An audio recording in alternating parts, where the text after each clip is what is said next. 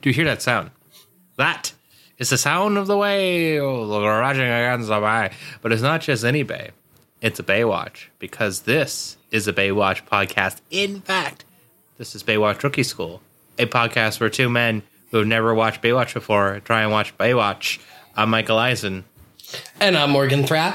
Uh, I may have messed up some of that intro. Who knows? It's not like I say it every time. Like we recorded at least 50 episodes or something of this of this podcast or something like that. I think this is episode 48. well, we have sure. okay. you know, 48 50 I mean, so if you count if you count the fan fictions we did, we are over 50 now. I mean, fan fictions are canon, right? Especially ones that are True. Mhm. You know what else I count, Morgan? What? Baywatch season three, episode four, rookie of the year. Because that is this episode. Uh, It was written by Deborah Schwartz and Saint Gregory J. Bonananen himself, and it was directed by the Gus Trikonis. Uh, and it was aired October 5th, 1992. Let's talk about some guest stars. Starting this episode, uh, Chris Fiore plays an uncredited role for the next 96 episodes of this TV show. wow. He starts as Brad and then transitions to Chris some way mid through those 96 episodes. All right. And he starts his episode and goes up until they move the show to Hawaii. And he's even in three episodes of Baywatch Nights. But Wow. he's uncredited for all 96 episodes. Wow. Is he just like a background extra? Yeah, I think so. Huh. Still impressive. Yeah. Uh, next up, we have Ted Raimi, who plays Leonard. Uh, he is the brother of Sam Raimi. Oh. Yeah. You may Wow. have seen him before. Um, he uh, was in 42 episodes of Xena Warrior Princess. Xena Warrior Princess as Joxer. Uh, did you, have you watched Xena Warrior Princess before? I never have. I watched it a bit as a kid. It's a lot weirder than you might think. Um, I believe that. uh, so he is like one of Xena's best friends, but he Okay. also plays identical triplets. Oh. So he plays That is very weird. Joxer is like an idiot who uh so he gets seduced by Xena's arch enemy, who is this woman named Callisto, who was a mortal who then watched a mortal who watched her entire village be killed by Xena.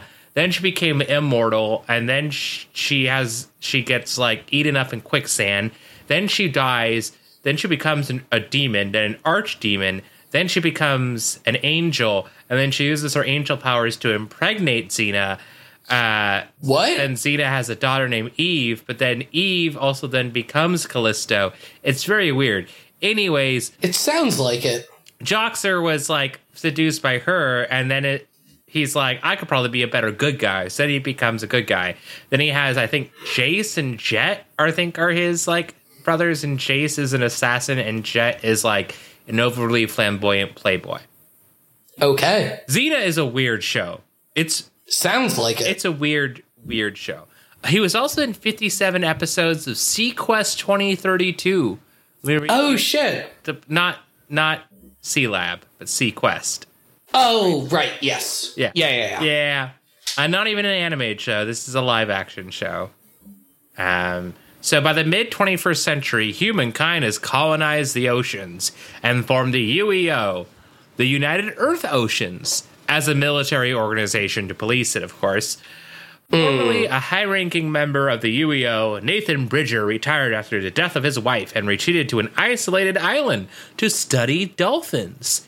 Uh, Okay. an attempt is made to hijack the seaQuest DSV, the UEO's most powerful undersea vessel, and Nathan, its original designer, is convinced to return to active service to assume command of it. His second in command is Commander Jonathan Ford. In the second season, DSV added Dagwood, a prototype Gelf, uh, genetically engineered life form named. Kid you fucking not. This prototype Gelf is named Tony Piccolo, What? a man with surgically implanted gills. Uh, Huh. no, sorry, there's a prototype Gelf and then there's Tony Piccolo. Oh. and then Dr. Wendy Smith, a telepath empath to his crew's specialist. Sounds like sounds like he's more of a gilf. Gills I'd like to fuck. Gills I'd like to. Yeah, fuck. I guess it's fuck. I couldn't think of an letter F. It's the only Yeah. Word. Uh, the series has new age leaning, often presenting stories that deal with environmental issues or mix myth and mysticism from ghosts to gods. Next up, Buzz Belmondo is back.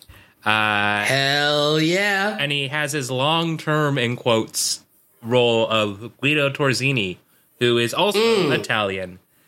Um, and that's exciting to me. Uh, Last up, we have Dirk Benedict, who plays Aaron Brody in this episode, Matt's dad. You may know Dirk best as the man my dad told me to literally slip a $20 bill at a Comic Con to see if he would come to our house for dinner because what else is Dirk Benedict doing with his life, anyways? What? This is a direct quote from my father. Huh. Yeah, so he was like, you should slip him a 20 and see if he'll come over for dinner. Okay. Didn't happen. I was like, I'm not not gonna slip Dirk Benedict a 20. But it would be funny Yeah. because of all the people here, Dirk Benedict is is likely the one to be most likely to come over for dinner. Like, I'm over here with Lance Reddick, and Lance Reddick ain't coming over for dinner. But Dirk Benedict? I mean, maybe. Uh, God though, having dinner with Lance Reddick would be fucking dope. even the the like minute I got to talk to him was super cool because I Nice. was, I was there and I was just like, "Yo, I love The Wire," and he's like, "I fucking love The Wire too, man." And I was like, "Oh, really? What's your favorite season?" He goes, "Okay." To watch or to act in? I was like, "Oh, tell me both." Ooh. Oh man, I have so many answers. He's like, "I love, love acting in season three, but I love watching season four. And everyone's like clapping and they're like, yeah. And then our friend Joe goes up and goes, So uh, I really liked you in Fringe. And he goes, Yeah, Fringe was cool. I was just like, Yeah, I mean, like compared to The Wire, I mean, yeah. yeah. But like he seems like a really, really cool dude. Uh, so I, I like Lance Reddick. Also, because Lance Reddick forever earned his place in my love for his appearance on uh, the Eric Andre show. Oh, I don't think I ever saw that particular appearance. You should watch it because I can't repeat it. Um, like, I, All right. I literally should not and cannot repeat it. uh, but you need to watch it. Um, you so you will know Dirk Benedict uh, as a few different roles. He was the original Starbuck in the original Battlestar Galactica, uh, which ends up being played by Katee Sackhoff in the 2004 series. You may also know him as Templeton Faceman Peck in the A Team. So, ah, two shows that I've never watched. well, uh, the A Team, you're not really missing anything. Uh, it's fun. E. I mean, do you, do you know the point plot of the A Team? Uh, it's like an action comedy, right? Yeah, it's it's four dudes who are who are mercs, and one of them is Mr. T. You know, uh, that's basically all you need to know. Um, you may also know him for his 1994 movie Demon Keeper. Oh, Do you want to know the plot of Demon Keeper? absolutely. For Remy Grilland, the world of the occult is nothing more than a way to swindle rich old ladies out of their money. A parlor trick. But when an expert of the supernatural comes to his seance, Remy feels obliged to summon a real spirit. In his ignorance, he hmm. brings forth a most vicious and evil demon, one known to spread misery by infiltrating the mind, playing on weakness, and leading its prey to murder. Now, locked in the house for the night, each person must find a way to evade the demon's powers. Only the light of day will bring mercy. Sounds Now, cool. I yeah, I would watch it. I am, however, very upset that you neglected to uh, mention a role that he portrayed in possibly the best named movie of all time. we haven't gotten there yet. Oh, okay. Then I will let you continue because maybe you've seen this as well. uh, we're still talking about Demon Keeper. Um, See, it, it seems to be so bad it's good. Uh, apparently, uh, the closing credits misspelled the word witch as within cave. Wow. Uh, one review of set uh, of this said, "To me, this movie has no redeeming values whatsoever. It's even borderline sadistic, featuring a great deal of perversion, nudity, and blatant, uh, blatant satanic references. This movie should be burned." And I'm like, that just Well- makes me want to watch it more. Yeah, that's what I was going to say. I want to watch that now. Yeah. Um, this is probably not the movie you were going to say, but I'll let you tell me about the movie you're thinking of after this, uh, which is in a movie I've never, I have heard of, but I've never seen, which is called Body Slam, which is a down on his luck manager for the fictional rock band Kick. Finds his luck changing when he, by mistake, also starts accidentally managing a successful wrestling tag team. Uh, one review All right. on IMDb titled his review "The Best Movie That Dirk Benedict Ever Did," with Captain Lou Albano. Um, Ooh. uh, there was only one movie that Dirk Benedict and Captain Lou Albano did together, so therefore, it by default has to be the best movie he did with Captain Lou Albano. Uh, uh, Morgan, what what were you going to tell me about? Why, I wanted to tell you about the movie. Oh, sorry, what? Uh, you may be you may be cracking up. Say it for me one more time. Why, that would be. Well, tell me more about. Uh, why, that would be the movie, Yeah, tell which me. is Tell me about one more time. uh, which is one, two, three, four, five, six, seven S's in a row. Uh, and it's a 1973 American horror film about snakes. I thought it was going to be about um, the letter S. the spookiest letter. I mean, it's that or Q, but Yeah. What else? What, what else happens?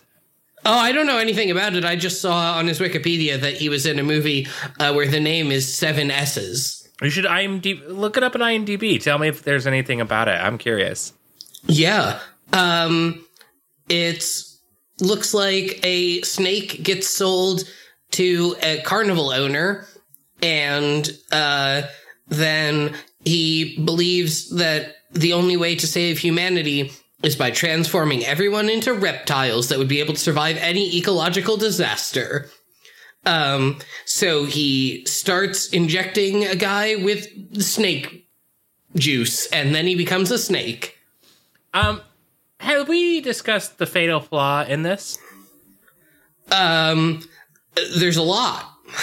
Okay, which fatal flaw do you think I mean?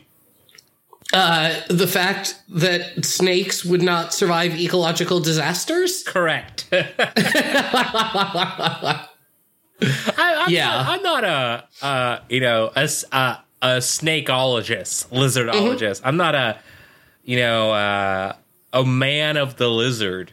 Uh, although I, I think I have mentioned this story before. Uh, right before the um, the Trump Hillary election, the night before, I was walking around uh, Cap Hill in Seattle, and this guy comes up to me and goes, uh, "You know, Hillary Hillary works with the lizard people. Do you know the lizard people?" And I turned to him and I said, "I know of the lizard people." And then I walked away. and he didn't know how to respond to that. uh, um, yeah, what are the other fatal flaws, Morgan? Um, the fact that that doesn't make any goddamn sense. Uh, and I didn't read the whole plot description. Um, but apparently he does fall in love with a woman. Uh, A snake woman. no, uh, the daughter of the scientist who's turning him into a snake. Oh, so wait, he's a snake and falls in love with the woman. Yes. Well, he's a snake man. Does he still have a penis? I don't know. I guess we'll have to watch this movie. Can we? I. I kind of want to now. I kind of do too. Okay, well, let's, yeah, well, right, put it in here so we don't forget. Uh, You know, I mean, you could just type S seven times, but put it put the IMDb link in there. That way, I can remember, and we can Sure. watch this sometime. Uh, yeah, that's uh, everything I got. Yeah. I guess uh I guess let's get into Oh, is that the picture. That's a horrible picture. it's bad. It's for for anybody who doesn't know, won't look it up. It's a mouth with red lipstick around it, and there's a like a, a cobra coming out from from her mouth. And it says, "Once this motion picture sinks its fangs into you, you'll never be the same." Uh but yeah, let's uh let's get into rookie of the year. Look at its writing. Look at its actors. Isn't it grand? Look at its curves and swerves. Don't you want to read it all day? Fuck you, Bart Harley Jarvis. okay, we're referencing I think you should leave. Which I mean, come on. You should watch that show already. It's good. I've so one of my friends. uh, Okay, so I know we're not getting to share. Have you watched White Lotus? I haven't. I haven't yet. I want to. Okay, so someone told me that that and I think you should leave is going to cause them like problems because the cringe factor is so high that no normal person should be able to handle that. And I was like, well, then I'm there's something clearly wrong with me because I think It should leave is nowhere even close to the cringiest show Oh no. I've ever watched. It's, I mean, it's the, I don't even think it's that cringy. I just think it's awkward, and that's what I like. Yeah. about it. it's not cringe. Is like there's shows that are like just bad and you cringe, and there's stuff where it's like Tim and Eric, where they're like, we Yeah. we're intentionally making this so bad and awkward, and then just stare at you for a while to make you really soak it in.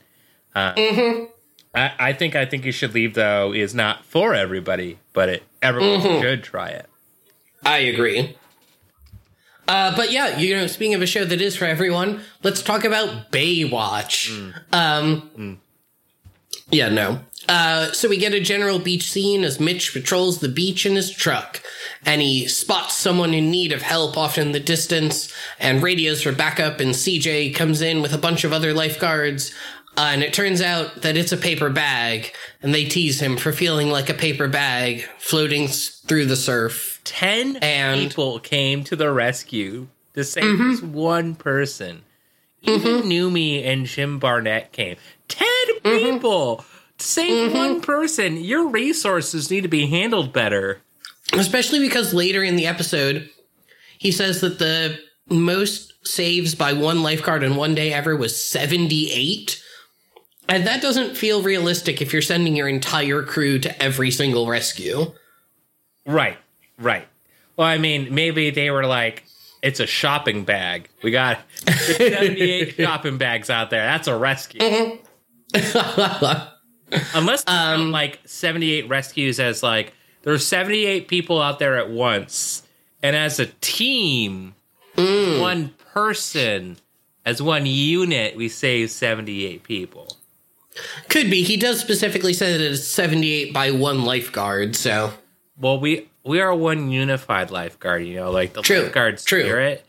Lifeguard Voltron. Oh yeah, is that like Lifeguard Voltron? That or I've been watching a documentary on like Heaven's Gate. Uh, Ooh. I was the Vice. It was the Dark Side of the '90s. Gotcha. The cult. So they went over Heaven's Gate and uh, um, Branch Davidians, and uh, just the idea of all of them like becoming less human and become like a unity. Maybe that's what lifeguards are doing. Maybe they're a '90s cult. Could be. Yeah, I mean, we are in the 90s, and they do all wear the same uniform, so. except for Guido Yes. and Summer. yes. So maybe Um, Guido and Summer are destined for each other. Could be. It, you know, I think it just only makes sense. Hmm, okay. But now we get to meet Matt's dad. Um, and his dad is is just Hunter S. Thompson with less drugs. Yep. Um, And he's yes, he's sitting on the deck, typing on a typewriter and smoking a big cigar. And Matt's like, "Why don't you get a computer, man?" And his dad's like, I've written 12,000 screenplays and a billion novels on this machine. And Matt's like, I wish I was a machine, and goes to sit on his motorcycle and just kind of rev it for a while. Yeah, um, machine. oh, I am the machine. Yeah. that was. I don't know what I, I think I was referencing the Bert Kreischer "I Am the Machine." Do you know that that that stand up bit? Not at all. Where so Bert Kreischer took a God, okay, fuck it. This is a tangent podcast. So he was like, I need a language credit. Mm-hmm. And so he took Russian because he accidentally walked in there. I was just like, Okay. okay, I shouldn't do this. And they're like, no, no, no, no. We need people or they will cancel the program. Just stay here and I'll put you through. And he's like, okay, I'm a party guy. So he, he so he does that. So he learns like next to nothing. Uh, and then they go to Russia for a trip. And they say, Oh. um, so they're like given a guard there who is clearly part of the like the mafia or whatever. Um, and they're like, don't talk to them, don't interact with them, just don't. He's Like, got it. Do interact with them. So he uh he goes to like I think it's like he goes to knock at their door because he like lo- looking to party or something like that, and they say something, um, and uh, he doesn't remember any Russian except for how to say "I am the machine." Uh, And he's like, "Yeah, machinu," and they're like, "The machine," and they like take him in and they love him. Um, Huh. and they start like drinking with him and so they they protect him. So at one point uh like they're on a train somewhere and uh they're like the the mafia is like policing the train and they're like okay everybody go to the back. Machine you stay here. Machine you can get anything you want from the bar. And he's like i'm 16 this is great. Or no i'm 19 this is great. And um so uh, they start, you know, they start speaking English to him, and they're like, uh, uh, they have to transfer him from one set of mob or to like one mafia guy to another one at the next city, and they have they prep the guy, and they're like, "This is the machine. You treat the machine with respect." Like he is the machine, and the guy goes, "Fuck it, he's the machine." Uh, and it's just him. It's like an eleven or twelve minute story of him just being like, "Here's all the crazy things that happened to me, all because I couldn't remember Russian, and just said I am the machine, and the mafia loved me." Uh, So Bert Kreischer is amazing. He it's he has that, and he has a great story about the time where he for he mixed up Anne Frank and Helen Keller. So he went to the Anne Frank house and made Helen Keller jokes. Wow. he was like, "Why is nobody laughing?" and then he's like, "Oh, wrong person." It's really fucked up. Anyways, please continue. Yes. Um so yeah, once he's once he's out on his bike, uh his mom, I wasn't totally clear, I think so. and they never really confirmed the relationship. Um shows up and they speak French at each other. It, it, it's his milf. Oh. I don't know. It's, it's his mom. It's Yeah. Um Mitch is uh big mad about his bag rescue and a couple people in the locker room are comforting him, but then he goes into the shower. big mad about his bag rescue. it's a great sentence. Thank you. um, but he goes into the shower and everyone's got a paper bag over their heads and they're all laughing at him. It's kind of funny. No, it was it was pretty cute because it's not mean at all. Um, which Yeah. so many of the like jokes and pranks in this show often are, and this was just kind of fun. Yeah. Um, but then CJ and Stephanie uh, catch up about how they no longer have to have any roommates because they just rented a place. Uh, you know, not together, but rented places where they'll be able to afford it. And then they go, How dare you imply that women cannot live together, Morgan? yeah. I mean, they do explicitly say that what they're trying to do is not live with anyone, but you know. um, I mean, how dare you uh, remove autonomy? you and the androcentrism of It's true. is is removing their agency because all they want is someone to steal their clothes and eat their food. Yeah. Which is so specifically something they say is that they don't have to put up. Yeah. It was uh interesting. But then they decide to go take a shower and all the bags are still in the shower and Stephanie's like, "We don't have a maid around here." And CJ's like, "Don't we?" Because Stephanie's picking up everything. Yeah, Um it's characterization, Yeah. I guess. uh, and then Matt and Summer talk about rookie school a little bit and Clint is taunting Matt. Who is Clint? He's some random new guy who I'm assuming we will never see again. That's what I'm assuming as well. I don't know.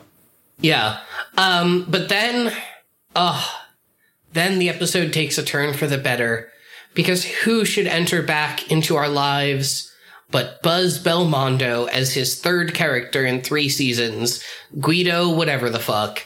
Um, Torresini. yes, I'm not gonna remember that. Yeah. Um, and he wants to show everyone that he can do a good job being a janitor. I thought he was trying to be a lifeguard, but I don't think that's true. I thought he was trying to be a lifeguard as well. okay, I think he's the janitor trying to be a lifeguard. That makes sense. Uh, I was confused. Morgan, I have two lines of Guido I want you to to do Mm-hmm. a Guido impersonation of. Uh, first, please say uh, this in a Guido accent, I'm gonna swim for you. and then please say this. Use me until I until I am all of me used up. It's a great line. it's very hard to read because it doesn't make sense. Exactly. Um, That's how Bu- Buzz Belmondo's idea of Italian is. Let's just fuck up English, Yeah. It's it's the Yoda equivalent of an Italian. which it's funny. No, it's it's very good. Um, but then Mitch and Stephanie are lecturing the rookies, and Matt and Summer are kind of goofing off, and Mitch is m- mad about it. Um, and Stephanie yells at Matt because he's being shitty and trying to make a joke about how he should get to pick his partner for CPR, for mouth to mouth. Um, and Stephanie's like, no, you're a fucking idiot. This is a life saving technique. It's not an excuse to be horny. Fucking chill, you dumbass. Yeah. Um, which I appreciated. Um, and then we get So, some lifeguard so- training. So before that, uh, some background is they they go into some of the rookie school process. They say so. What happens is that they there's all these applicants, and if they fail an exam, they do a written exams and they study, as we've seen in in the pilot episode of Baywatch. Uh, you know, uh, if they fail an exam or drill, they'll be dismissed. Um, if you are not dismissed or drafted, or if you're not dismissed or do not leave, you have the potential to get drafted. Mm-hmm. And then from there, you get assigned to a beach. And then mm-hmm. a rookie of the year is picked, who then gets to decide their own beach placement. Mm-hmm. So that's that's kind of the process they're they're following. Um, now, another thing we should mention is that Mitch's speech says that in the last year, 16,934 people were saved from Yes. LA County lifeguards. And I'm like, that's a lot. That's like a, a fuck ton of people. Yeah. Uh, and that the record one day rescue from one lifeguard is 78 people. That's, Yeah. I think maybe because I, I, I'm thinking Baywatch, there's a lot of beaches in LA County. So, you know, I imagine there's a lot of people. Uh, but that still seems like a large number. so I, I just did the math on it, and it's only about 40 a day, which sounds high, but not when you consider how many beaches there are. It is high when you consider that only like one season or two seasons are prime for swimming. Yeah, that's true. Well, I mean, less so in LA. No, winter? Nah. Yeah, that's true. you aren't going to get 40 people a day and then maybe in fall not so much spring maybe but Yeah, I don't know. speak I've never really spent much time in LA. i've never spent time in la at the beach Yeah, same. I spent time in LA in the smog.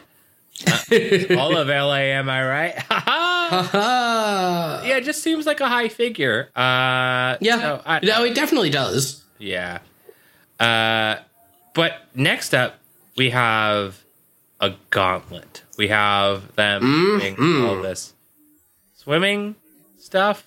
I, Yep. I Yeah. guess. This is the the gauntlet montage set to, at least in my version, a very like 90s female singer songwriter. Um, that was actually not terrible. I also have a female singer songwriter who does like weird indie pop. Uh, it was interesting. It was a little in- too indie for Baywatch. I thought. Uh, it's by this woman. So when they released the show or the the the remaster, the person went by a different name. So they first went by Mozart D, Mozart D, and then they rebranded to an equally crazy name of Heavenly Reina. Huh. Yeah, uh, Heavenly Reina is a Latin American artist in California who, in quotes, natively speaks Mandarin, Spanish, and English. Wow. Um, uh, a lot of her Instagram is her doing stuff in Mandarin. Oh shit, that's pretty awesome. It is pretty cool, uh, and the song is like cool. I prefer it to the original version. Is "Drag" by Stephen Wynn, which is it's like uh, whatever. It's like a hard rock song. Oh. Weird. Uh, but here are the lyrics. Uh, this is a lot of lyrics, but Morgan, Oh my god. Uh, yeah, I can I can read them. Um, do. All my life I was outside looking in, spent all my time waiting for my life to begin, losing my chance, trying to toughen up my skin, trying my hardest not to let them win. I'll rise up again, I'll keep my feet flat on the ground, treading water as I'm trying not to drown. I want to scream, but I'm afraid to make a sound. I'll keep fighting because I want to make you proud. Life is going way too fast. I'll take the risk, I'll take the chance, falling from the high dive straight into the high tide, waiting for the right time, watching from the sidelines. The greatest view is after the hardest climb, but you'll never see it. Staying on the safe side, the safe side, starting to believe in something bigger when it's the right moment to pull that trigger. It's not the win that makes the winner. It's not the sin that makes the sinner. Life's going way too fast. I'll take the risk. I'll take the chance. Falling from the high dive straight into the high tide, waiting for the right time, watching from the sidelines. The greatest view is after the hardest climb, but you'll never see it. Staying on the safe side, the safe side, falling from the high dive straight into the high tide, waiting for the right time, watching from the sidelines. The greatest view is after the hardest climb. I have one problem with this song. Yes. It is the win that makes the winner, and it is the sin that makes the sinner. What are you talking about, Heavenly Reina? Uh, yeah. that seems seems like you need to go back to school, maybe to rookie school. A podcast for two men. There we go. Um, but like yeah, an Easter egg. That's not at all Right? an Easter egg. it's not at all. I think it's just called a recurring joke. Mm, is it a joke or is it truth? Mm. That is a very good point. The truth can't be funny. Mm. Objectively, that is true. oh, um, but yeah, Summer Summer's having a hard time jumping off the pier at the end of the gauntlet or near the end of the gauntlet. And so she doesn't, and she walks away. And then CJ catches up with her and tells her not to drop out and gives Summer some tips on how to be braver about jumping off the pier and says that she was scared too. But then she realized that she wanted to be a lifeguard more than she didn't want to be a pier jumping person. um, and then, uh, it's also weird because Summer tells CJ, "You wouldn't know what it's like," and like, of course she fucking does. What are you talking Yeah. about? yeah. like, she's literally done this more times than you in the job. Like, what are Right. you talking about? I don't know. It's weird. Hmm. Um, I have a great sentence here. Uh, Sure. It involved me having to look up stuff in Urban Dictionary. Uh, Stephanie and CJ. Well, first we see Stephanie in an apartment, and Mm-hmm. hears some some rumblings, and she she looks through the the hole and sees ah it's CJ. So she opens up the door and sees CJ. She's like, "Why are you here?" And thus we find out that they are Pogo sisters. Is that is that the equivalent of like um like Eskimo brothers? Yes. Urban Okay. Dictionary says it's the female version of an Eskimo brother. Okay. So I mean, like- I I see why. Because a, pogo is a penis. Yes. Yes. Okay. I just need to make Because you're because you're because you're bouncing on it. Yeah, oh, uh, uh, uh, assume so. Uh, Um. and they both rented the same apartment from the same ex-boyfriend, but CJ Mm-hmm. leased the apartment before Stephanie because she gave last week and two weeks ago rent Yeah. something, which I'm like, she's paying rent by the week. Okay. Um, Um. My other note for this scene is this is very stupid. yes. Ye- Um, yes. Yes. I mean, yes. I'm, I'm- Yeah. I'm- yes. Yes. It's exceedingly stupid. Whole, uh, Stephanie also says she's taking possession of the apartment, and that's nine tenths of the law. Yeah. But she doesn't say it with conviction. But CJ, with conviction, then says, "Oh, you want to get technical?" And then she brings in her suitcase and says, "Consider this possession." And I'm like, "You go, CJ. I'm on your mean- side here." That's not how possession works, but Eminent domain, Morgan. Eminent domain. exactly. Um, but then we get to see what the two of them will be like as roommates, which is that Stephanie is cooking a meal while CJ chants in the background. Uh, and then CJ comes out and is criticizing Stephanie's eating habits for using salt. Uh, which is going to make you bloated. And so CJ is uh, juicing some carrots, and Oh, Stephanie CJ at one point says, I'm in too serene a- state to engage in a bloat debate, which is a goat line. That is It- an insane line. it is a very written line. Uh, I mean, yeah, but I also couldn't see myself saying that. I that's fair. I could see you saying that, yes. um but basically CJ is just too much of a hippie and Stephanie is a neat freak cuz there's these new inventions called dryers and CJ says that they just put out too many negative vibrations into the air and also look at all the electricity they use. And it's I mean it's it's the odd couple. It's just straight out of the odd couple, but done not very well because we still don't really know or care about these characters that much because they've only been around for, in Stephanie's case, one episode, and in CJ's case, a two parter and one episode. So, yeah. I want to see them fight over NFTs. I mean, they did. They fought over Stephanie's neat freak tendencies. Hmm. Uh, somehow that's the joke where I'm like, hurt. I don't know why that one hurt me, but it did. Yeah. Uh, and as we learn, Stephanie is nearly fucking through with CJ's antics. I, I don't know why this is getting me so much. oh, I hate this. Um, well, don't worry. We'll we'll learn more about the two of them next fucking time we see them. So, Not fucking true. but after this, we get to see Matt help Summer out with CPR homework, uh, which is actually CPR homework. Like it's the two of them trying to memorize the procedure, and Matt's got it memorized perfectly, and Summer doesn't yet. Uh, and then he goes off to go get them drinks, and Matt's dad comes out and introduces him to Summer, himself to Summer, and he is a fucking creep. Oh yeah. Um, oh yeah. he's like very obviously hitting on Summer, and you know he's twenty plus years older than her, uh, and just really fucking weird about it. Um, yeah. and then- he's asked her a lot of personal questions, yeah, like Matt- why did your parents get divorced? yeah. No, it, it felt very uncomfortable to watch. I assumed that he was going to be some sort of villain, like more so than we see of him, and I I imagine he'll stick around since Matt sticks around. So I'm, oh well, never mind. This is his only appearance on Baywatch. Huh. So classic, classic Baywatch. Yeah, totally. Um, but Matt eventually comes back with some sodas and tells his dad to stop being so fucking creepy. Um, but his dad brushes Matt off and says, I'm not doing anything wrong. Um, and it's, it's bad. Um, but then Summer's like, come with me to the pool so we can train because class is at 10.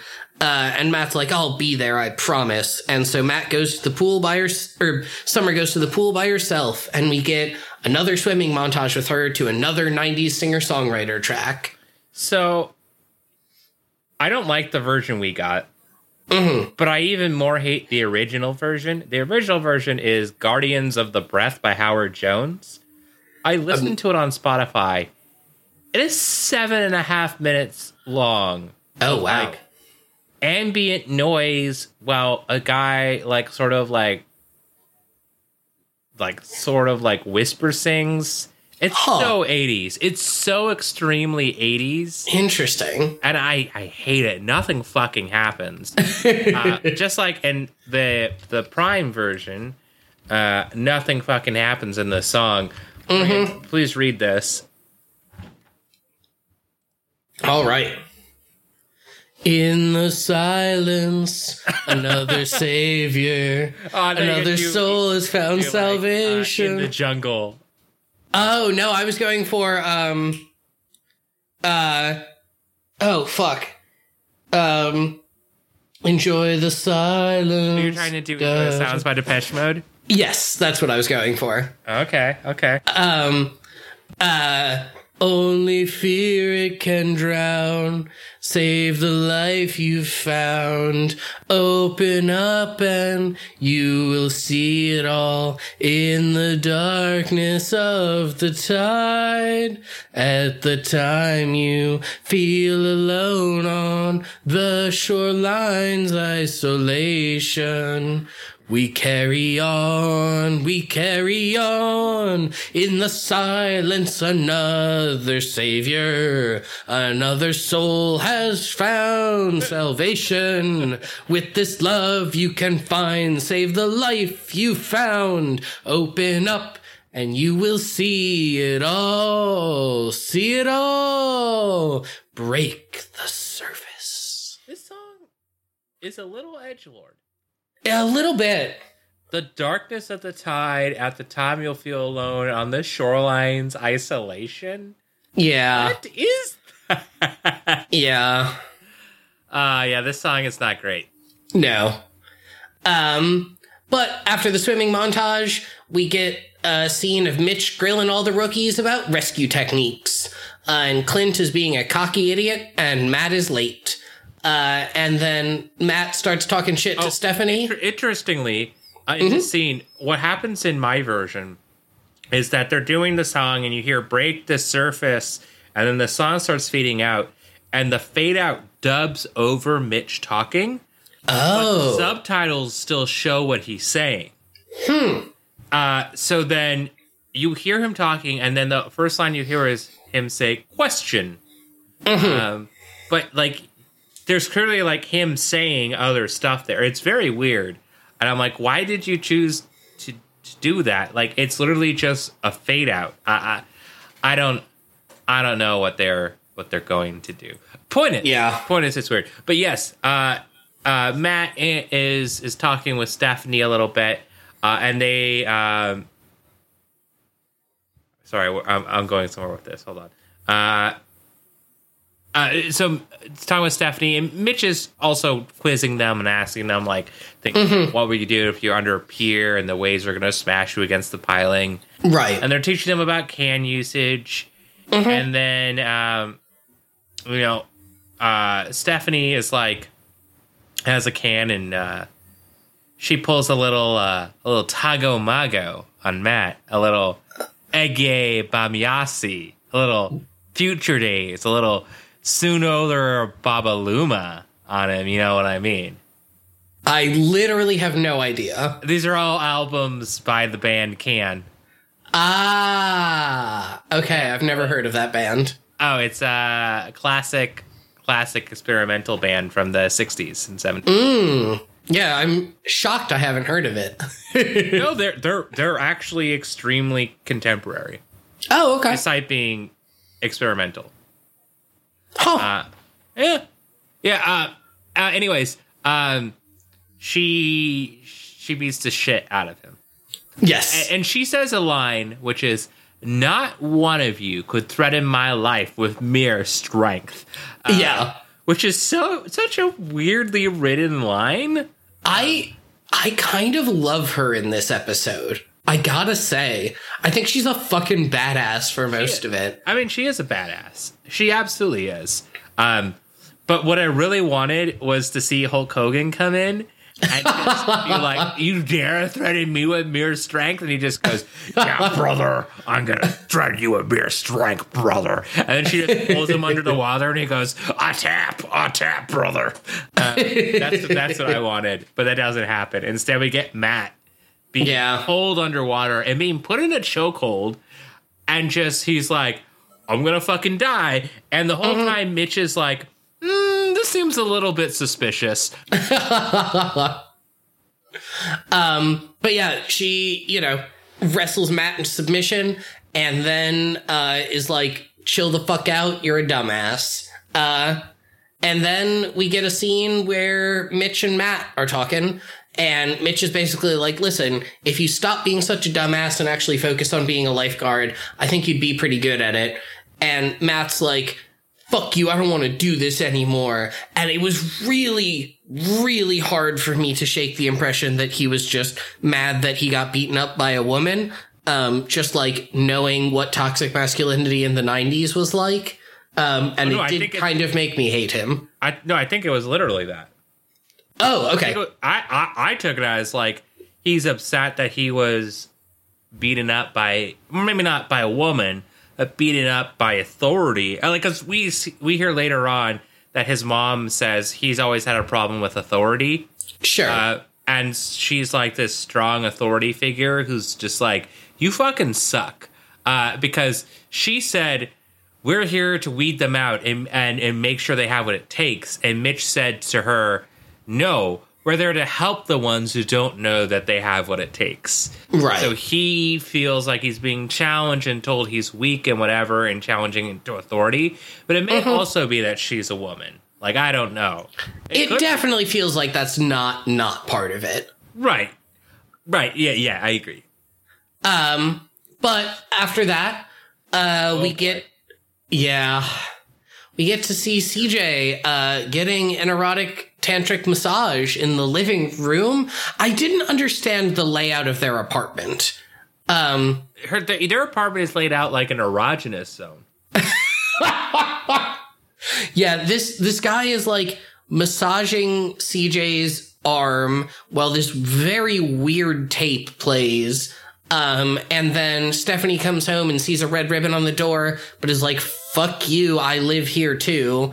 Um, and so she comes in and interrupts the erotic massage, I guess. Uh, and then CJ kicks out her paramour, and the two of them uh, do the most cliche 90s thing and talk about how silly tantric sex is. Uh, They don't talk about tantric sex. I, not directly, but it it definitely felt like they were trying to do the. I feel like that was a big thing in like '90s comedy. Was like, can you believe that some people like having sex for a longer period of time? That's not Um, what they're talking about. That's. I mean, I don't know. I felt like it was supposed to be like tying into that same cultural reference because she's talking about how like he only touched her arm and maybe he would have gotten down to her hand if Stephanie hadn't uh like interrupted and that definitely felt like a lot of the same like you know things people assumed tantric sex was about Okay, I think you and I are complete. I feel like we watched something completely different. Uh, because interesting what I saw is just as her talking about how uh, that she's learning what different erogenous zones are. She didn't realize that just someone simply touching her arm down to her hands could be erogenous. Oh, see, I I totally got the impression that she was saying like this wasn't, or at least Stephanie was trying to be like, "Wow, can you believe it? He touched your arm," and her kind of being like, "Okay, yeah, maybe this was a little bit silly." No, no, you're right about what Stephanie was saying. but you're not. Mm-hmm. I don't think you're right about what CJ was saying. Oh, interesting. Because what's happening, the point is that the tape was him talking. right. So she met him at a book signing, and it's his book. Sure. And so eh, she says, I thought he was a total nerd, but also he's the sexiest man I've ever met. The idea being that she's saying all he did was was you know touch my arms and such, and it was amazing. And Stephanie is just like, or what else he touch? And she, she's like, nothing. It was great. That's See, I I totally read that as sarcastic from CJ, and that that was like a moment of bonding between her and Stephanie a bit. No, I think the bonding was the fact that she was like, "Oh man, you're gonna get some." Uh that's Huh. what I thought the bonding as. But Stephanie, I think you're totally right on the read that she was like, "It, it, it touch you, It Yeah. touch she she give you an, an orgasm," um, and uh, she's like, "Oh my god, maybe he will touch me down there." Uh, That's that's the way I I read it. Interesting. But Huh. you know, uh, we can't talk about that because you know we'll be pervs or creeps. Hashtag vanilla shaming. I, I, so we recorded two episodes tonight. This one and the one we just did before this, and we took a break in between. And someone messaged me like, "How's it going tonight?" And I told them about the vanilla shaming thing, and they're like, like "What the fuck?" Like vanilla shaming. If anything, it should be Rocky Road shaming. And I'm like, "Excuse me, What? Are you, are you trying to shame Rocky Road right now?" Rocky Road's fucking delicious. Rocky Road's the best. And that's why I was like, are you vanilla shaming Rocky Road? Because Rocky Road is, is, everyone just has Rocky Road. You know, it's just a normal part of life. Don't vanilla shame Rocky. Road. you know, Yeah. how dare, how dare you, uh, uh, vanilla shame, uh, Yeah. uh, Baskin and Robbins. Fuck, I want to How many how many rocky roads must a man eat? 49. okay, so have I ever told you the story of uh the clown ice cream? The the what now? You know the like the like the clown ice creams they have at Baskin Robbins. I have literally never been to Baskin Robbins in my life. Okay, well, if there is one around, we should change that. Okay. You know what Baskin Robbins is, right? yes, sure. I know they have 31 flavors. Oh, it's 31. No, I said 49. It's 31. And that's the logo. Like the Basque the in Yeah. is the 30 okay so um they have these like ice creams that are um it's like you have the um what's what's the thing that you put the ice cream on not not the shell what is it A, a, a cone? the cone cone i just forgot the word uh, they have like the cone and then they have this like ice cream oh god i, I gotta find you a picture of this thing it's weird Okay. i'm gonna search clown ice cream Oh, that's upsetting. Um, while we're talking about weird as shit ice cream, the ice cream I always used to eat the most as a kid is I would get cotton candy ice cream with marshmallow syrup on top. Um, That's good. because uh, no, I mean, as a six year old, I'm sure it was great, but that I that just hurts me to even think about now. why It's too much sugar. Eh. Look, I'm, I'm a cash person. I know what I like. Fair. Okay, so this is the, Oh no, I don't like that. this is the clown ice cream, Oh god. and my parents would never let me have it. They would let me have the other ice creams, but never the clown ice cream. Yeah, because they didn't want you to have fucking nightmares. No, they told me it wasn't kosher, and I was like, "What about this is different from everything else that's in basket? It's just all ice cream. It's just literally ice cream with the cone." Yeah. And they're like, no, the clown one specifically is not. I was like, is it the clown part? Like, It's like- the it's because there's pieces of real clown mixed in and you can't mix meat and dairy. oh, right, right, exactly. yeah, exa- that must be it. Um, uh, God, that's bad to look at. it's especially the first one because the Yeah. big googly eyes. Suppose the second one, which has just like the small ones. Yeah. Um, and so for years and years, I would always associate like there were a few things. It's like I can't, you know, I'm not eating pork and I'm not eating Sure. ice cream. I'm not. E- oh, sorry, I just found a word. Oh no. Oh, Morgan. Okay, wait. Uh, here it is. Oh no! Oh no! The orange hair looks like locks, like salmon.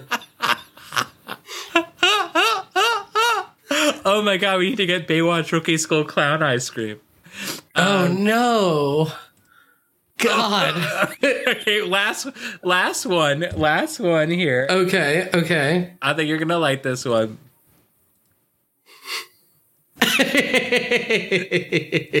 Um, god, I can't stop looking at the mint chocolate chip one because it, it, the way the face is, since the bottom of the scoop isn't round, it's horrifying. It's so derp. It's so derp. Oh my god. God. Uh, well, that's got to be the episode picture. Oh, absolutely. Um. So for years and years, I would be like, "It's pig and clown ice cream." Like legitimately, I'm not Sure. even joking. It was like there's these few things that my parents would be like, "You can't have this thing." So, um, like maybe like 2015 or so, I went to a Baskin Robbins and was like, "Oh, I'm not keeping kosher anymore. I can Ooh. finally have the clown ice cream." right? And I was like, I've waited all my life. You know, I was like maybe like 24, uh, and I thought this is one of the biggest moments of my entire life Yeah. finally ordering the clown ice cream. So I go up to the counter and I go, I would like one clown ice cream. And they go, Aren't you a little old? And I said, Give me the clown ice cream. Give it to me. And so they give me the clown ice cream, and I'm I'm staring at this thing thinking the Michael that existed before and the Michael that exists after will be two completely different people, changed by the experience of this nightmare fuel clown ice cream that sits in front of me.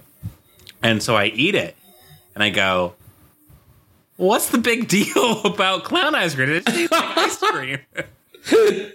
Like, what? I thought this was gonna taste completely different. It's just a cone with some ice cream that's should style like a style like a clown.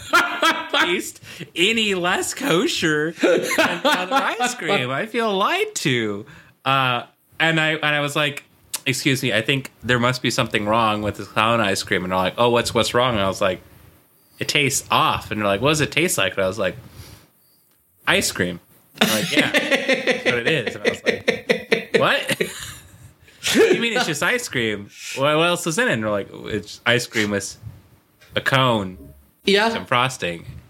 And I couldn't process this. I was like, no, there must be something magical. what is this fictitious? Where where is the meat? Where's the like random alligator in it or something? You know, where's the like, you know, what is it? Uh, and that's when my life was shattered. I truly was not the same Michael that I was before Oh no. mystery was dead. Imagination was dead. The whole joy of life was dead, and that's when I developed depression.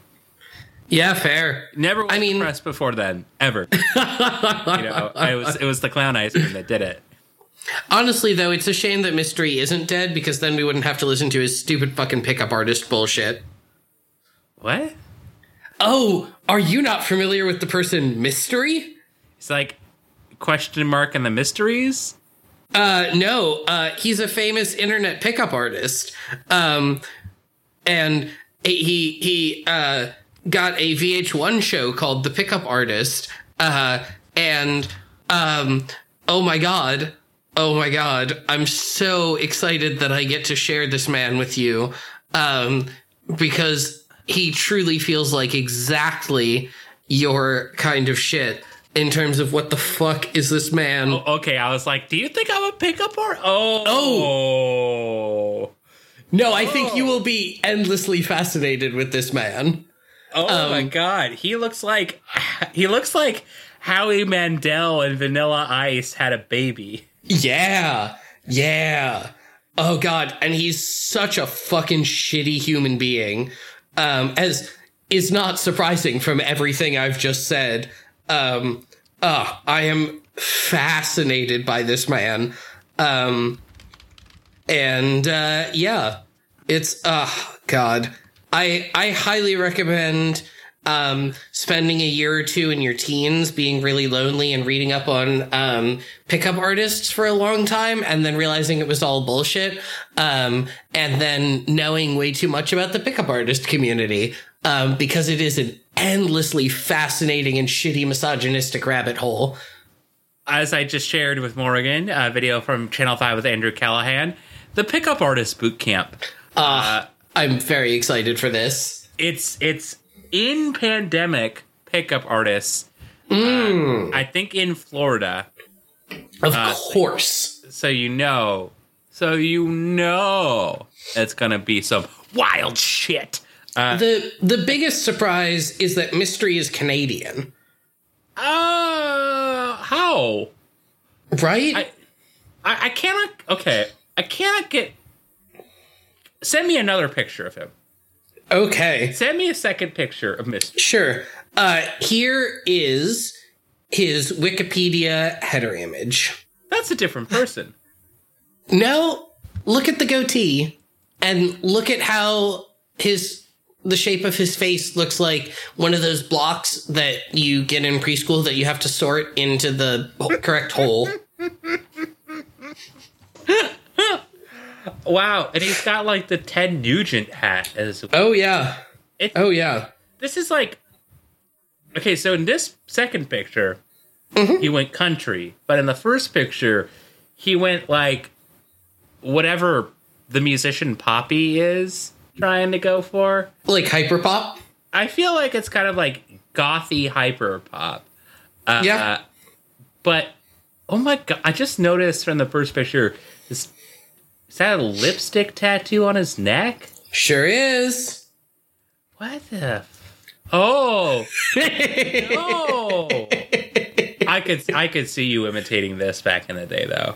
Oh, for sure. When I was like 16, oh god. It was bad. His ring, he has a ring with an eyeball on it. Oh yeah. What? Wait a 2nd Mm-hmm. Is he have four rings, and then on he has two rings. He has a ring on his index and middle on one hand, and then a Yep. ring on his. Oh my god, this guy's such a fuck boy. Okay, Oh, big time. He's like proto fuckboy. he's also got like the Psychonauts goggles on. Mm-hmm. Over a black, like skin tight beanie. How is he Canadian and not like German? No Germans out there. But Well- I- I- no, he looks like the kind of guy who would have like done like European electric Sure. swing. So, so do you want do you want to know his real name? Wait, no, no, no, wait. I got another joke in me before I hear that. Okay. He looks like someone. You know the band Aqua? Yes, I was just talking about them the other night. He looks like the guy who would have been kicked out of Aqua because they were Yes. they were like you're creeping out the rest of the band. I feel bad for the Germany comment now. I'm sorry, Germans. He doesn't look like he should be German. He looks like he should be from fucking Mars. I mean, his real name is Erik von Markovik. So, He could just be Jewish. I don't know. Yeah, possibly. Nah, not von. Yeah, he sounds German or Austrian with that name. I would imagine. Yeah, this guy. Mm, God. But yeah, I highly recommend falling down a rabbit hole researching him um, because he is horrifying and has published a lot of very sexist and misogynistic bullshit. I Um, I can't figure out. So I'm scrolling up. I can't figure out what what draws my eyes more, the first mystery picture or the mint clown ice cream? I'm looking at them both. Oh they're God, both so cursed. they're so good. God, Anybody who sees this chat later as a guest will be like, "What the fuck is wrong with you people?" We're trying to figure that out. This is a therapy podcast. Uh, but speaking of this being a therapy podcast, let's get back to the episode. Um, I don't know. I've given up. It's the second recording. It's almost 11 at night. I'm on my third beer of the day. You know, it is what it is. Um, Guido has. How dare you drink on this Christian podcast? yeah, that's true. There's there's no swears on this Christian Baywatch podcast. No drinking allowed in Christianity. Everyone knows that. Absolutely. Absolutely. Um, but we get to see the rookie school classroom, uh, and Guido is there, and why, he did a bigger retrofit of the classroom and cleaned everything up. Uh, and then Stephanie's like, Aw, you didn't have the money to do all of this. And he's like, No, no, I didn't buy it. I cleaned it. And maybe you'll respect me now. And she's like, That's sweet. And then he leaves. And it's the last day of rookie school. I So we're all going to have to do the gauntlet. I, I, I, I wrote in my notes. Guido spend says he spent all day, all day and night polishing and cleaning. I mm-hmm. kind of love Guido, right? Yeah. That's good. Why Oh, the fuck do I love Guido so much? he's just it shouldn't work. It's one where like it's right on the border of being a racist caricature and if it wasn't making fun of Italians, I think it probably would be offensive. But it's just so good. Yeah, yeah. Ex- oh, that's because there's you or Italians are a race, so you can't. make Yes. fun of them. no, it's just that he's doing the like bibbity boopity bibbity boppy kind of stuff, Yeah. and that stuff's just funny. Um, Yeah. And that's just really just making fun of Italian Americans mostly. No, Exactly. it- Yeah, it's a little of both. it's a little bit. It's it's the best of all worlds. Mm-hmm. But more importantly, Summer is aghast at having to do a pier jump. Yep. She is terrified. But first, we need to see Mitch show up to Matt's place, and neither of his parents have seen Matt around anytime recently. And his parents just don't believe in him, and they, don't say care. that maybe he went surfing. Yeah. They're just like shitty, neglectful parents. his mom says uh, Matthew is a sensitive boy, uh, and it's supposed to be done in a way that's like, how dare he be sensitive instead of a man who's not sensitive? Whatever. Shut up. Yeah. Shut up. You and Dirk Benedict, who I could invite to my house for dinner for twenty bucks. Uh, again, don't try to do that. That's, that's thirty bucks. Yeah, come on. Yeah. He's he's at least a 50. Yeah. Yeah. I, I feel like a, a Benjamin. Yeah, I feel like that's a reasonable uh a reasonable amount of money, especially if you're getting dinner out of it too. Yeah, but he has to pay for his Uber back. Oh, sure. Yeah, I mean, we're not running a charity here. Come on. Yeah, yeah, fuck off, Dirk. I just like saying Dirk Benedict. It's such a It's a good name. Yeah. Um, but after that, uh Mitch does end up finding Matt and they fight about if Matt should be a lifeguard still cuz Matt is defeated and doesn't want to and Mitch is like, "You remind me of someone who used to be young and have family issues." And uh, Matt's like, "Eddie Kramer," and Mitch is like, "No, about a foot taller," uh, which is such a weird way of saying that. Right. Um, like, who does he mean? It could mean Craig. It could mean Court. It could mean you. It could mean Lane Brody. Uh, it could mean your brother, maybe. It could mean. It could mean Yeah. so many. It could mean new me. It could. Mean, it could mean Thorpe.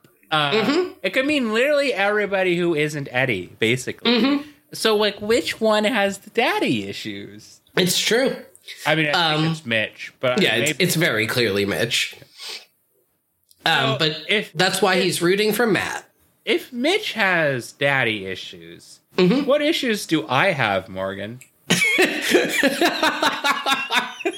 Uh, you have the issue where you are uh, solidly over three hours of recording a Baywatch podcast in one night. Great issue to have because I'm still staring at this goddamn mystery picture Yup. and the ice cream. Yup. Um, I can't handle it. I'm destroying myself. Oh, oh God. my God. Okay, so here's what I'm going to do. I'm Okay. gonna change all of my social media to just post me. Oh God. Okay, I do. I do a little bit wish I was better at Photoshop because I would Photoshop the face from the mint chocolate chip clown ice cream onto Mystery's face, and it would be extremely funny. I could do it in paint because I love Ooh. using paint. But Please, please do, and then we'll tweet it from the Baywatch rookie account. But we'll do it way before this episode drops. I want you to do it since it will be better than if I Yes. it. I will. I will do this. Oh, God.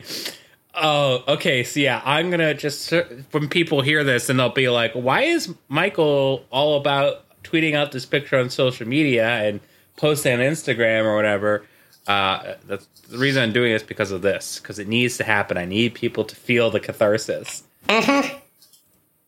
God. It's gonna be. I'm already uh, can picture how much I'm gonna laugh and nobody's gonna engage with the content. which is how my content normally works.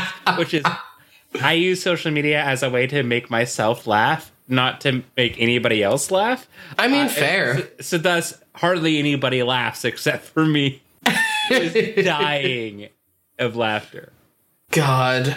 Uh yeah, I will I will get that done and send that over to you because I also need this in my life. Yeah. Um but yeah, um speaking of it being over 3 hours worth of recording Baywatch podcast in one night, uh let's keep talking about the episode. Sure. Um and next we get to see the gauntlet and group 1 goes out and Matt shows up just in time to be part of group 2 and Buzz Belmondo is setting up the flags. he has and his own theme music. yeah, we get uh we get a whole montage of the gauntlet for a while set to some like finger plucking music. Um We get sick guitar riffs, brah. ooh. No, it doesn't work. Oh. finger plucking works way better than sick guitar riffs of people sort of running. Yeah. Um but we get to the pier jump and Summer doesn't want to go. Matt's like, I'm not jumping unless you do, so we'll do this together. And then they both jump into the pier, off the pier together, and they swim through the rest of the gauntlet and make it to the end. And Matt beats Clint at the very last second, and Summer makes it too, and they hug, and they are definitely going to fuck soon, if they haven't already. They're not. Um, there is serious chemistry between the two of them. I think she she hooks up with Jimmy. Oh. Huh. She has way more chemistry with Matt. Well, everybody would because it's fucking Kelly Slater and he can't act his way out of a paper bag. Mm-hmm. Um, but then we get to the last scene, oh, which Oh, is. Can I, may I do this? Oh, yeah, go ahead. So then we get to the last scene, which is Mitch announcing the winners, who gets drafted to which places. There's 18 finalists, and mm-hmm. 13 positions are open. Mm-hmm. So of course, the only name one, two, three, four, five, six, seven, eight, nine. No, wait, one, two, three, four, five, six, seven, eight, nine, ten, eleven out of 13 people. Yes. Uh, Morgan. I have some names here. sure. I'd like you to do your readings of this. And I don't Oh. provide context. Oh, boy! I just want you to do it and see how this goes. All right. Riley and Johnson to Zuma, Topanga, Bengas and Dowling, Manhattan, Krager and Peterson, Huntington, Sammy Hagar and Andy Dwyer, Baywatch, Lewiston and Quinn. You didn't pick up on my Sammy Hagar and Andy Dwyer joke. I mean, I picked it up, but I wasn't sure what it meant. So he goes, Riley and Johnson get to go to Zuma. Topanga Mm-hmm. goes Beges and Dowling. So they're naming off which Right. they get drafted at. And there's at one point they say Hagar and Dwyer, and I was like, what if Sammy Hagar and Andy Dwyer and went to Huntington Beach together? That would be pretty cool. I would fucking watch that. That sounds Yeah. amazing. Um, and then, of course, Rookie of the Year goes to Matt Brody. Mm-hmm. That says, I want to be at Baywatch. But then CJ asserts herself as my favorite character on this show right now because Mm-hmm. she says, Well, hey, what about Guido? Yeah. And Mitch goes, We forgot about Guido. Hey, we forgot about a De Guido. And Guido is dressed as a lifeguard. And Sort of. uh, he's dressed as like a lifeguard in like a 1910s French film. Uh, uh, and You're completely right, but that that's your fucking pull is very good. What do you mean? Just I don't know the fact that that yes, the fact that you have the knowledge to be able to be like yes, that does look like a 1910s French film lifeguard, and I agree with you. I don't know, it's just very good. We've been recording a lot of podcasts tonight. Yeah, that's fair. Uh, the only time I'm funny is when we record a podcast. Uh, uh, so Mitch tells him that he's charging him, and then Guido steps back like, "Oh no, Mister Mitch, don't hurt me!" And he goes, "No, I'm putting you in charge." And he steps back forward. Is like, "Yes, Mister Mitch." Uh, All the maintenance duties on the beach, which I'm like, that's an insane job, Right. crazy level job. Uh, and he says, "You're our maintenance engineer," and I'm like, "That's gonna pay potentially higher than a lifeguard." Um, that's a good job, Guido. Yeah. Like, holy shit, you went from janitor to maintenance, and that's like six promotions up. Um, and he goes, "Me, an engineer," and everyone claps for him, and then it ends. So, Morgan, with that said, how would you rate this episode on a scale of 1 to 10, where 1 is discovering that love is dead, or even Guido is dead, and 10 is discovering that you have a gold prospecting 49er uncle, who may or may not be Guido, who left you a gold boot in his will? Yeah, I this episode was fine. There was some decent character moments. There were a lot of very long montages set to kind of meh music. Um I think I'm going to give this one a pretty solid 5. I didn't hate watching it. I thought it was fine. Uh, but it's hard for me to say too much positive about it. Um and I'm going to say that a five is the experience of, um, I'm going to say a five is the experience of going to an interview for a job and you don't end up getting the job you wanted, but you do still get a decent job anyway. Wow, that's actually pretty cool. Yeah, right? Yeah. Uh, how about you? I'm going to give it a 6. Uh, I thought it was pretty average, but I like some of the interactions in there. And I would give it a 10 if it was only rating Guido. God, yeah. Uh, but I, unlike you, I liked the CJ Stephanie stuff a, a bit. I was like, Yeah. it's interesting. I don't know. I would watch it. Um, I just wish it was less over the top. Why would you want less over the top? Over the top is great. Because I just found them both very annoying whenever they were fighting. Well, you just find women annoying and you can't tell women apart. I mean, that's fair. Um, I don't know. I, I just, I don't know. I, I, can't explain why I liked it. I just did. Yeah. Um, but uh, yeah, overall, there wasn't much to happen in this episode, and so it's like kind of forgettable. Uh, I would rate a six as the experience of finally getting to try the clown ice cream, but then also realizing the clown ice cream is just fucking ice cream, man. It's Yeah. just- it's just ice cream that's shaped like a clown. And it's not like a five because, you know, it's the experience that led up to it. And it's not a seven because it looks like fucking clown ice cream and that stuff is disturbing mm-hmm. and horrifying. Um, now I'm gonna scroll back. Oh God, that picture. Uh, it's it's terrifying. Um, so let's talk about the next episode. Ooh. Mhm.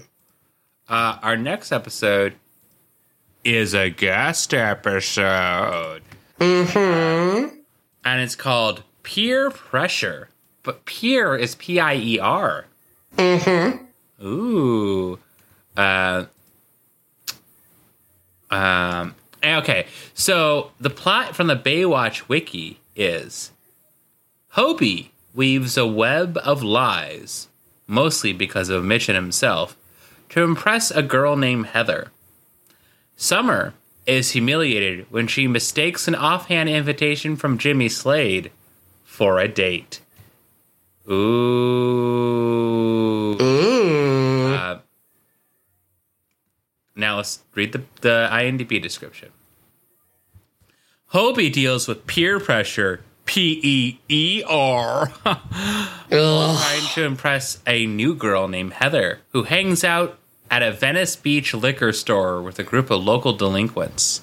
And he soon lands in hot water after he witnesses a fight between two neighborhood bullies. And Heather, oh god, this goes on forever. This sentence, and Heather eventually betrays Hobie to one of the punks.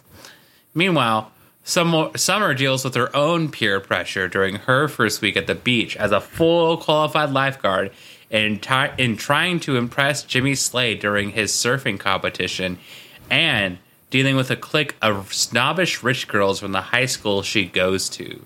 Um, sounds kind of run of the mill. Um, you know, it doesn't sound exceptionally interesting, but uh, I, I, I guess I guess we'll see. I guess we'll see what Yeah. happens. At least it's a guest episode. Yeah. On the other hand, it doesn't have Guido. This is true. And I am very sad about that. You are almost torn asunder at the at the at the thought Yeah. of no Guido.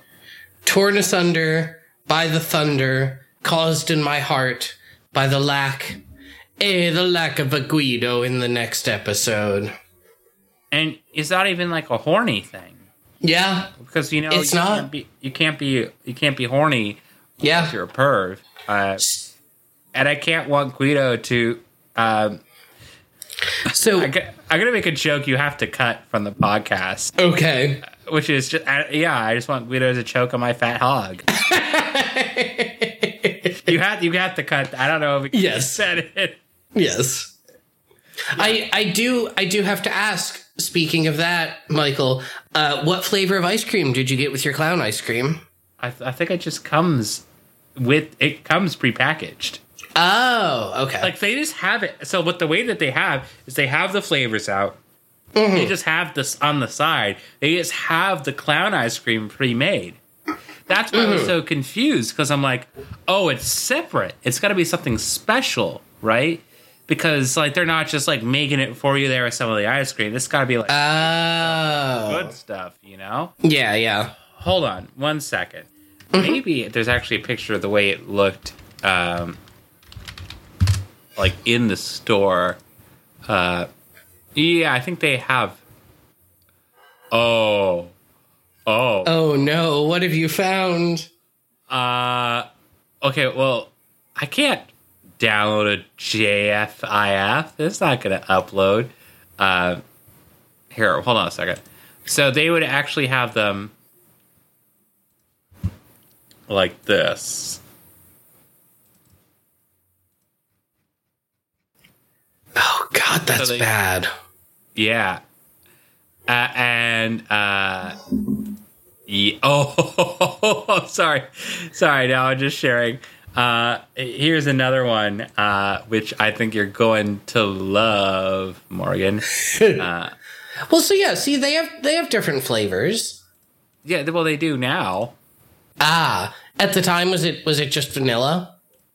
I only remember like vanilla. That's all I So then, so then, if you don't like the clown shaming, would you or the clown ice cream? Would you say that you're vanilla shaming? Yeah, yeah, I, I, I would, I would say that you're vanilla shaming it. Um, yeah. what do you mean you can't? Yes, you can download it. Here, wait. Oh no.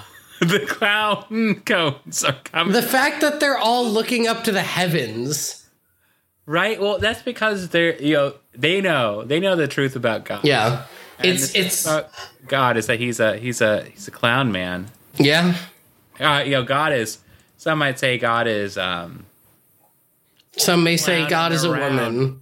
I, No, fuck no. God. I don't I don't know. Yeah. Oh, look at this. Oh no. Michael, Michael, we can't keep doing this. Ah, you say that. How? However, The one in the back center looks like it's like dripping fluid from the top of its hat. And the Oh, one on the close left as well, it just it just looks like the cone jizzed. And it's clown and it's bad. I don't like this. No.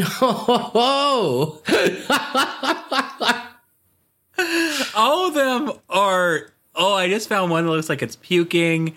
Uh, I just found pictures of like them melting. oh god. There, this is like extremely fascinating. Yeah. Oddly, um, because oh, there's a dead one. Uh, that one's weird. Uh, it's just so. Like okay, the only reason I wanted one is because I couldn't have it, right? Oh, sure, of course. Not because I was like, oh man, oh no. oh no. I don't like that noise.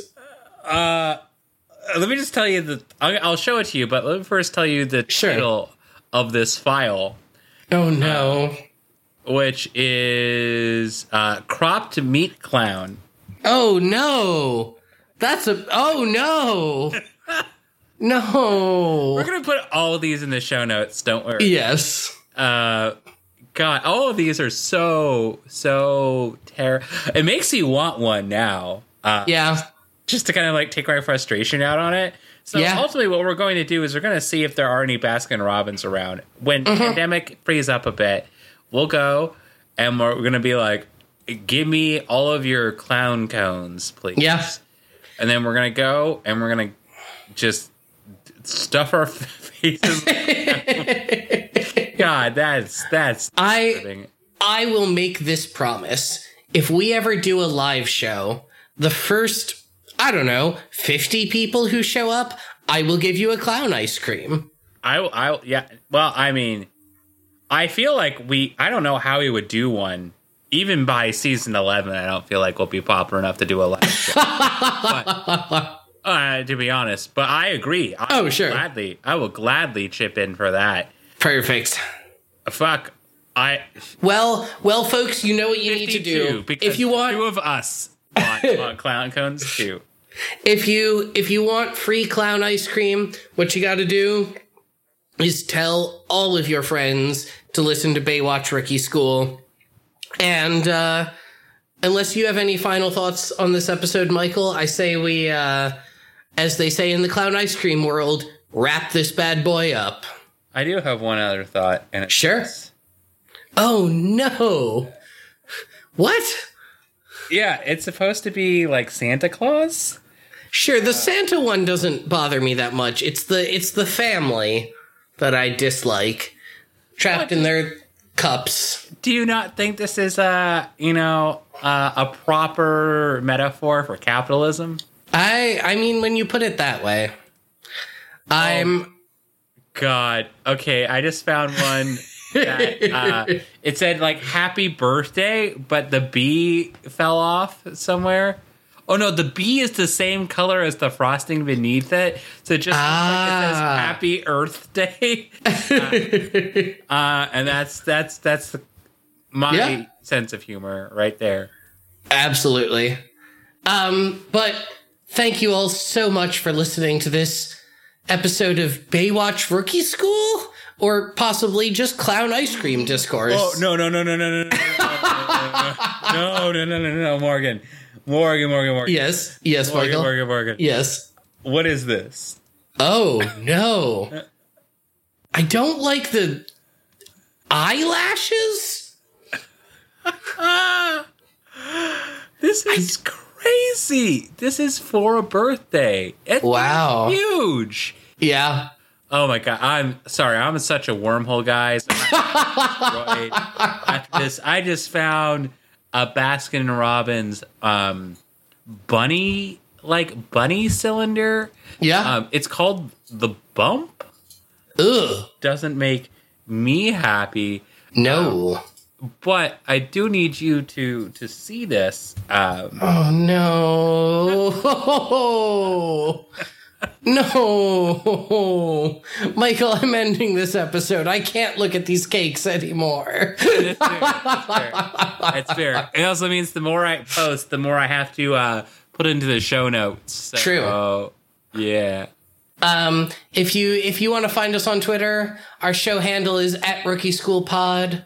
I'm at Morgan P. Thrap. I'm at clown ice cream. I'm at uh, snot snit. S N O T S N I T. And we'll see you next week. And just remember, stay the fuck away from clown ice cream. It's No, horrifying. You don't want it. Yeah, you, you, you want clown ice cream. yeah. It's it's a mystery why you wouldn't want clown ice cream. Oh God.